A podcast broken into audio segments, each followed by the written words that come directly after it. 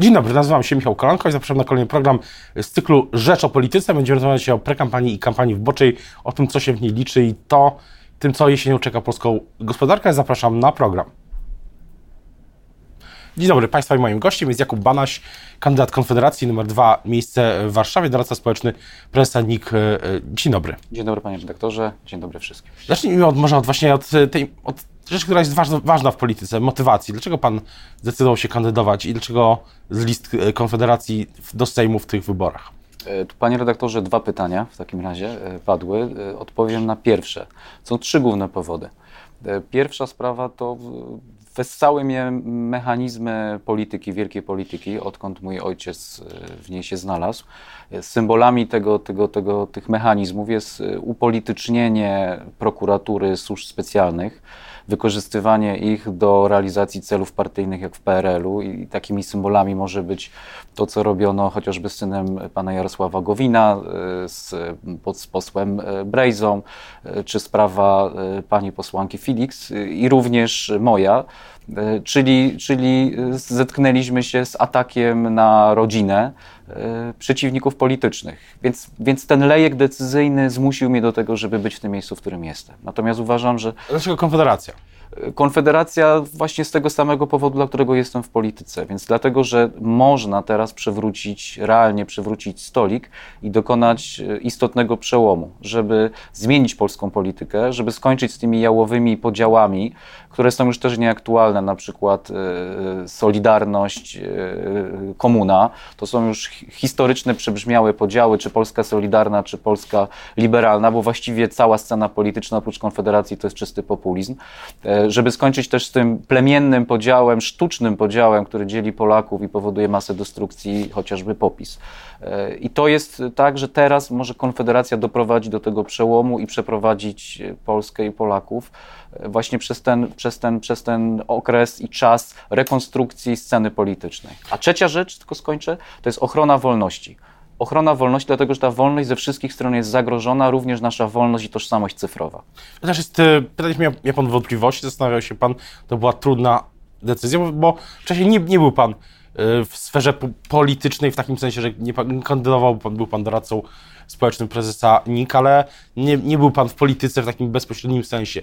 Więc pytanie, czy to była dla Pana trudna decyzja, z, z, złożona, skomplikowana? Znaczy, na pewno to nie była decyzja łatwa i, i skonsultowałem ją z, z rodziną z żoną, ponieważ wejście już w sensu stricte politykę partyjną, właśnie chociażby nastawienie się na komentarze, na wszechobecny hejt, no nie jest łatwe i dla e, takiej osoby, która tą politykę uprawia, jak i przede wszystkim dla jego rodziny. Więc w tym sensie, w tym sensie to była decyzja trudna, dlatego że konsekwencje tej decyzji będzie ponosiła rodzina. Ale znowu wracam do tego lejka decyzyjnego. Moja rodzina i tak już ponosi konsekwencje decyzji mojego ojca. W związku z tym no, była to logiczna konsekwencja, że muszę iść dalej, e, żeby e, chociażby bronić e, rodziny, a z drugiej strony, żeby coś dobrego, sensownego zrobić w tej polityce. Z drugiej strony, hejterzy w mediach społecznościowych widziałem taki komentarz, że o, młody bana idzie do polityki, żeby mieć immunitet. Co pan na to? Nie będę miał immunitetu. Ja już wielokrotnie mówiłem, że uważam, że niestety, e, ale opozycja tutaj też robi, ta, ta centrolew robi wszystko, żeby PiS wygrał wybory. E, mam nadzieję, mam nadzieję, liczę się z tym, że e, PiSowi nie uda się zbudować większościowej koalicji, czyli, czyli tego, mm, tego magi- osiągnąć tej magicznej cyfry 231 posłów, żeby móc przegłosowywać bezwzględną większością. Natomiast liczę się z tym, że temat mojego immunitetu będzie tematem e, używanym po to, żeby na mnie naciskać, e, więc liczę się z tym, że on wcześniej czy później po prostu zostanie ściągnięty. Ale wróćmy do tego wywrócenia stolika. Jaki jest układ sił po wyborach? Jak, jest, e, jak pan to widzi? Właśnie jak wygląda układ sił po wyborach parlamentarnych? W 15 października najpewniej będą prezydent Andrzej Duda, prawdopodobnie w poniedziałek ogłosi termin wyborów. Co się dzieje po, po wyborach? To trudno mi tutaj być prorokiem, bo nie wiem, jaki będzie dokładny układ arytmetyczny, a, a wiemy, że e, dzisiaj większość opiera się na kilku posłach i myślę, że e, temat albo opinia o tym, jak będzie wyglądał przyszły Sejm, no, zależy istotnie od tej arytmetyki sejmowej. A ta arytmetyka jest z kolei właśnie zależna od wyniku wyborów i tu kilku posłów, takich a czy innych, może decydować o polskiej polityce. Dlatego jest tak ważne, kto wejdzie na przykład z Konfederacji do Sejmu. I dlatego uważam, patrząc też również od środka w Konfederacji, że teraz najistotniejsza e, walka polityczna toczy się wokół Konfederacji. E, też sam obserwuję i widzę, jak aktywne są służby nawet w samym wnętrzu Konfederacji, tak? żeby, żeby działać, wpływać. Co pan ma, co pan ma, Mam na myśli też, że, że tutaj jest duża, duża pewna, pewna gra i rozgrywka o to, żeby, żeby takie a czy inne osoby znalazły się na miejscach tak zwanych biorących, bo wiadomo, że później będzie test po wyborach właśnie, Mhm. będzie test charakteru, test osobowości dla wszystkich posłów i posłanek Konfederacji. Czy będą lojalni wobec wyborców i tego przekazu, który cały czas dajemy, to znaczy nie będzie koalicji z PiSem i Platformą, bo chcemy ten stolik przywrócić, czy pojawią się oferty, nie wiem, Orlenu, zarządów, spółek, spółeczek, czy będą, będą jakieś haki, naciski, żeby jednak w imię oczywiście Polski, bezpieczeństwa, państwa, dobra wspólnego i tak dalej, czyli wszystkich wyświechtanych hasełek, przeszli na stronę Prawa i Sprawiedliwości. Pan, pan e, wie, jak operuje Jarosław Kaczyński. I, Wiem.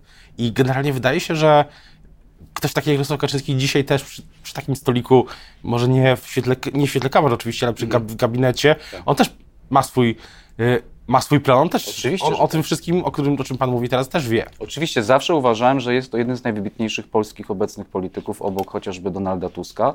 Natomiast uważam, że do tego grona dołączył teraz Sławomir Mencen, bo Sławek z, dokładnie zdaje sobie sprawę z tych wszystkich mechanizmów. Właśnie z tych wszystkich mechanizmów gier operacyjnych i tego, że naj, największym zagrożeniem, największym czynnikiem ryzyka jest po prostu człowiek. W jakimś sensie dziennikarze, my skupiamy się na tym, co jest przed wyborami, na kampanii, na konwencjach, na marszach, ale pan mówi, że najważniejsze będzie to, co będzie po wyborach. Że to nie jest, że, że prawdziwa rozgrywka zacznie się dopiero po 15 października. Nie, nie, ja nie mówię, że prawdziwa rozgrywka, bo prawdziwa rozgrywka już się dzieje. Ona już naprawdę się dzieje właśnie chociażby wewnątrz partii. Ma, mamy po drugiej stronie, czyli po stronie opozycji tego centrolewu, chociażby teraz bardzo poważną rozgrywkę dotyczącą trzeciej drogi.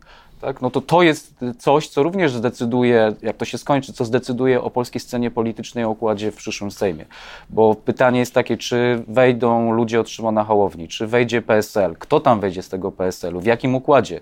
Wiadomo, że PSL jest partią, która, jak się to mówiło, zawsze wygrywa jej koalicjant, tak? Więc, więc tutaj, co się będzie działo w przyszłym Sejmie, to jest pytanie otwarte i bardzo ciekawe. Ale też jest tak, że mówi pan centrolew i pytanie, na ile, jak obse- obserwował wcześniej polską politykę, na ile y, partie opozycyjne w Sejmie zrobiły miejsce dla Konfederacji, bo ja mam, mam taką tezę, że Donald Tusk, który kiedyś, jak wrócił do polskiej polityki, zaczął mówić o lewicy, o lewicowych hasłach, że, że w jakimś sensie zbudował przestrzeń dla Konfederacji i dla pana, w jakimś sensie też. Mam taką swoją hipotezę roboczą, e, która mówi, że Donald Tusk, który jest naprawdę wybitnym graczem i wybitnym politykiem, prowadzi świadomą grę e, polityczną, która spowodowała, że pojawiła się przestrzeń na zwiększenie sondaży dla Konfederacji. I po co to robi? Z mojego, z, z, uważam, że z prostego powodu, a mianowicie e, chce zgarnąć całą pulę w przyszłych wyborach, nie w tych wyborach przyszłych wyborach. I dlatego, dlatego jego, moim zdaniem, jego agenda polega na tym, że chce wygrać wybory, wygrać wybory, ale nie stworzyć rządu. Czyli przejąć tą całą machinerię wyborczą, którą obecnie ma Prawo i Sprawiedliwość, ale tak ustawić sobie scenę polityczną właśnie na centrolewie, żeby być, można powiedzieć tak metaforycznie, królem lasu, tak, żeby być takim dominującym hegemonem na opozycji, a później przypuścić rzeczywiście frontalny atak w następnych wyborach, które uważam, że będą wyborami o wszystko. Natomiast Jarosław Kaczyński gra w przeciwnie. Chce wygrać wybory, bo musi utrzymać to cały aparat, mechanizm e, pozwalający te wybory wygrać, czyli spółki Skarbu Państwa, instytucje. E, Również nie chce tej, e, nie chce tej koalicji w tym momencie, albo inaczej, ma plan taki, że jeżeli tej koalicji się nie uda stworzyć, to jest gotowy na to, żeby pójść na następne wybory. Następne wybory w przyszłym roku.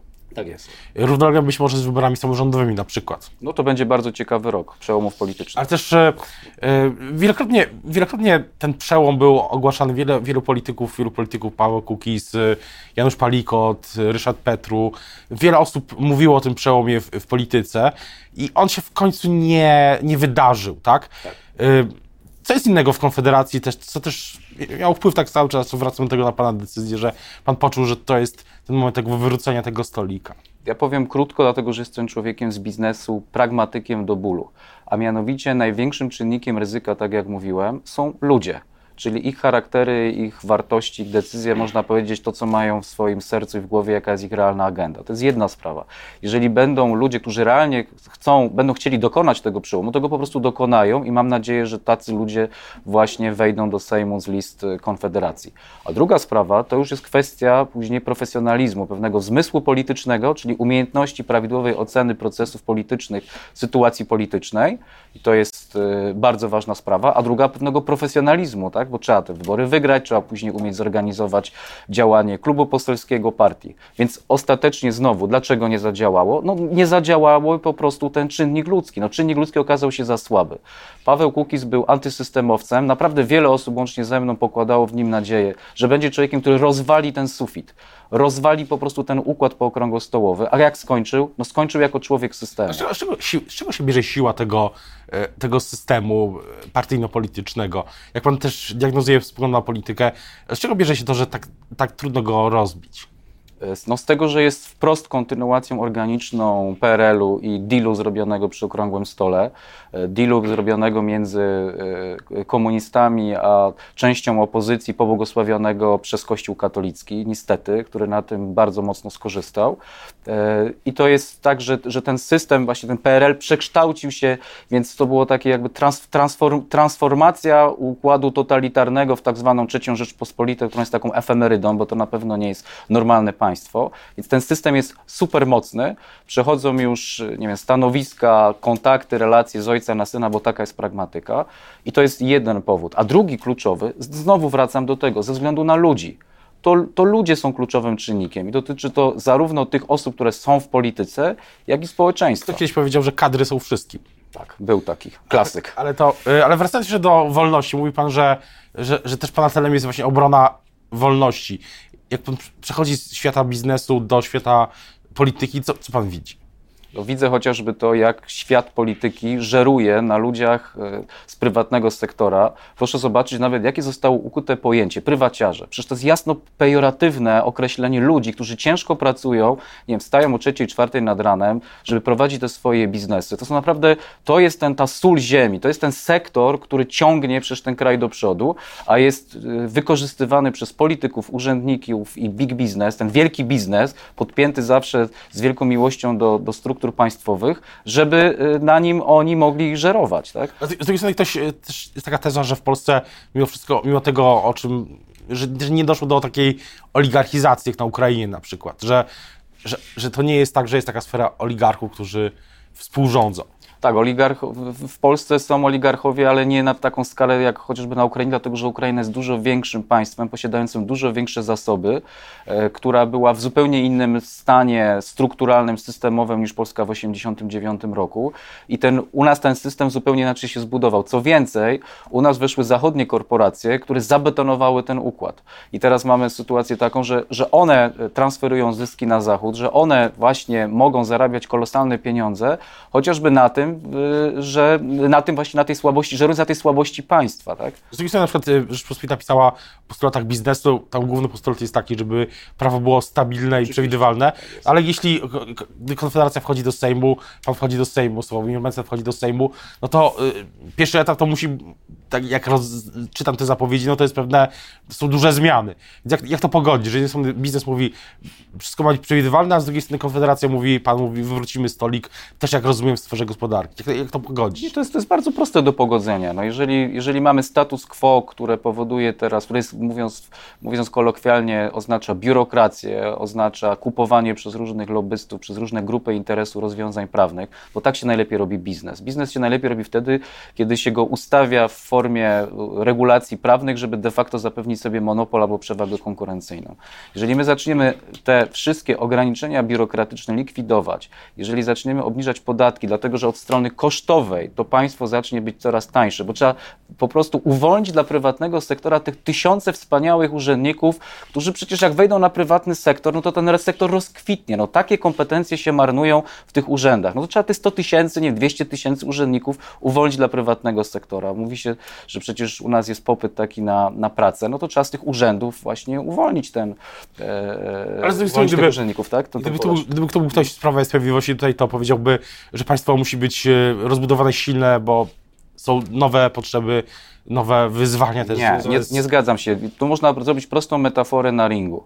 Tak, na ringu bokserzy to nie są tłuste, wielkie koty, tylko to są goście, którzy są jak maszyny do zabijania. Umięśnieni, sprawni, efektywni. I takie musi być państwo. Państwo nie może być jak koreański czebul, który zajmuje się wszystkim. Jak mętna woda, w której mogą pływać sobie właśnie różne grupy interesu, urzędnicy, politycy, podpięty pod, nich- pod nich biznes, duży biznes, chociażby na przykład Big Pharma, tak, czy koncerny chociażby tytoniowe, y, robiące w takiej mętnej wodze swoje deale. Jeżeli będzie proste państwo, silne, właśnie efektywne, ale silne w rozumieniu takim, że broni tej przestrzeni wolności, broni zwykłego obywatela i człowieka i mamy my jako obywatele zaufanie do państwa, no to można sobie tylko marzyć o życiu w takim państwie. Też, też wydaje się, że obrazuje Pan sytuację, której, która jest naprawdę chyba jedną z większych zmian od 89 9 roku. Jakby, jak, jak, jak to w praktyce ma wyglądać? To, No proszę zobaczyć, jak i odwołuję wszystkich, odsyłam wszystkich do ustawy Wilczka. No przyszedł gość, dostał zadanie uwolnienia gospodarki, napisał ustawę, napisał, że co nie jest zakazane, jest dozwolone i poszło. I później co się zaczęło? No później zaczęły się deale, diliki, żeby uszczelniać, żeby dorzucać coraz więcej biurokracji, żeby właśnie ograniczać tą wolność gospodarczą, tak? Oczywiście, że ta ustawa też spowodowała wiele patologii, bo miała spowodować, bo taki był cel e, komunistów, żeby się szybko uwłaszczyć i szybko zarobić, żeby cysterny lewego spirytusu wjeżdżały, żeby można było handlować tytoniem, żeby granica była nieszczelna, tak? I masa patologii. Ale co do zasady, co to spowodowało? Że miliony ludzi wzięły sprawy w swoje ręce i zbudowało polski kapitalizm, polską własność, która teraz niestety, chociażby przez inflację, jest ograniczona. Jest, jest polskie społeczeństwo pauperyzowane przez działania Prawa i Sprawiedliwości i przez te 30 lat układu pookrągłosto- okrągłostołowego. I wracając do nasz, do początku naszej rozmowy, i to jest ten moment, kiedy Ko- Konfederacja akurat wchodzi do gry i ten stolik wywraca. Tak, dlatego że chociażby w Konfederacji są ludzie, którzy mają własne pieniądze i nie muszą iść do polityki jak do koryta. Proszę zobaczyć, no znowu, jaki jest problem? To wszystko to są zwykli, prości ludzie. Przecież ci politycy to nie są jacyś herosi półbogowie. To są goście, którzy chcą mieć samochód, ciuchy. Żona jak gość idzie do polityki, to mówi, no będę teraz mogła sobie kupić, nie wiem, futro, tak jak było w AWS-ie, tak? Żony posłów, e, z, po- posłów AWS-u, tak? No to futra po prostu były, tak? Więc jeżeli się robi presja, mówiąc krótko, na pieniądze, a idą ludzie, którzy nie mają tych pieniędzy, no to jest problem, bo wtedy polityka staje się sposobem na kapitalizację, na dorobienie się. I mamy tragedię, bo poseł ile zarabia? Nie wiem, 7 tysięcy, tak? Szef kasu, mój ojciec jako szef kasu w instytucji jednej z najpoważniejszych w Polsce zarabia, nie wiem, 10 tysięcy brutto, przecież to jest kpina. A z drugiej strony mamy tysiące urzędników, którzy nie wiadomo co robią, za nic nie odpowiadają, więc mamy znowu koło zamknięte i pewną fikcję, w której żyjemy. Że z jednej strony do polityki ludziom, idą ludzie, żeby się dorobić, z drugiej strony nie chcemy urzędnikom, politykom płacić, a z trzeciej strony po prostu jest kompletnie nieefektywne państwo i tych urzędników jest tysiące i to jest po prostu drogie, tłuste, rozpasane państwo, które nie broni obywateli, nie broni słabszych, tylko zawsze działa w interesie silniejszych. Bo w mętnej, w mętnej wodzie silny bardzo łatwo e, załatwi swoje interesy. Też e, na koniec myślę, nasi widzowie, słuchacze zadają sobie też ponownie też to pytanie właśnie o tą e, Pana motywację. Co będzie pierwszą rzeczą, którą Pan zrobi, gdy jeśli Pan wejdzie do Sejmu? Pierwszą, pierwszą rzeczą, którą chciałbym zrobić w Sejmie, w którym prawdopodobnie będzie większość miała Prawa i Sprawiedliwość, doprowadzić do tego, żeby zbudować e, koalicję dla uprawnień prokura- prokuratorskich w Najwyższej Izbie Kontroli. To będzie jedyna instytucja, gdzie dalej będzie rządzić Prawo i Sprawiedliwość, która będzie niezależna od e, układu rządzącego i niezależna od żadnej partii. Natomiast trzeba stać realnie twardo na ziemię, twardo na ziemi, twardo na ziemi i wiedzieć, że tylko siły polityczne są w stanie zmienić ustawę o niego. Tego nie zrobią jakieś, nie wiem, efemeryczne duchy. Dlatego uważam, że właśnie moje wejście do Konfederacji jest przedłużeniem też tej e, działalności jako doradca społeczny po to, żeby chronić niezależność NIK-u i teraz również po to, żeby Polacy coś z tej instytucji A konkretnego gdy, mieli. na koniec jeszcze jedno pytanie o Kaczyńs- prezesa Kaczyńskiego. Gdy prezes Kaczyński mówił tydzień temu, że ni- nie będzie żadnej nigdy konfederacji, ko- koalicji z Konfederacją, to są dzieci i to jest e, po, pomysł e, e, z kosmosu, to Pan mu, uważa że to jest, że skąd się wzięło to, to powiedzenie? Jarosław Kaczyński jest po prostu starszym panem, starszym dziadkiem, który już jest odklejony od rzeczywistości, z taką butą, arogancją, mówiący o świecie, uważających ludzi, którzy mają 40 lat za gówniarzy, u, u, e, używających inwektyw w stosunku do innych, typu ryży. No przecież to jest facet, który już, mówiąc krótko, odkleił się od rzeczywistości, stracił dobre maniery. Pozuje się na kulturalnego, dobrego, starszego pana z inteligenckiego Żoliborza, a to jest zwykły bandyta w garniturze, po prostu. Dziękuję bardzo za rozmowę Państwa i moim gościem dzisiaj był Jakub Banaś, kandydat Konfederacji numer 2, miejsce w Warszawie. Dziękuję bardzo. Dziękuję bardzo.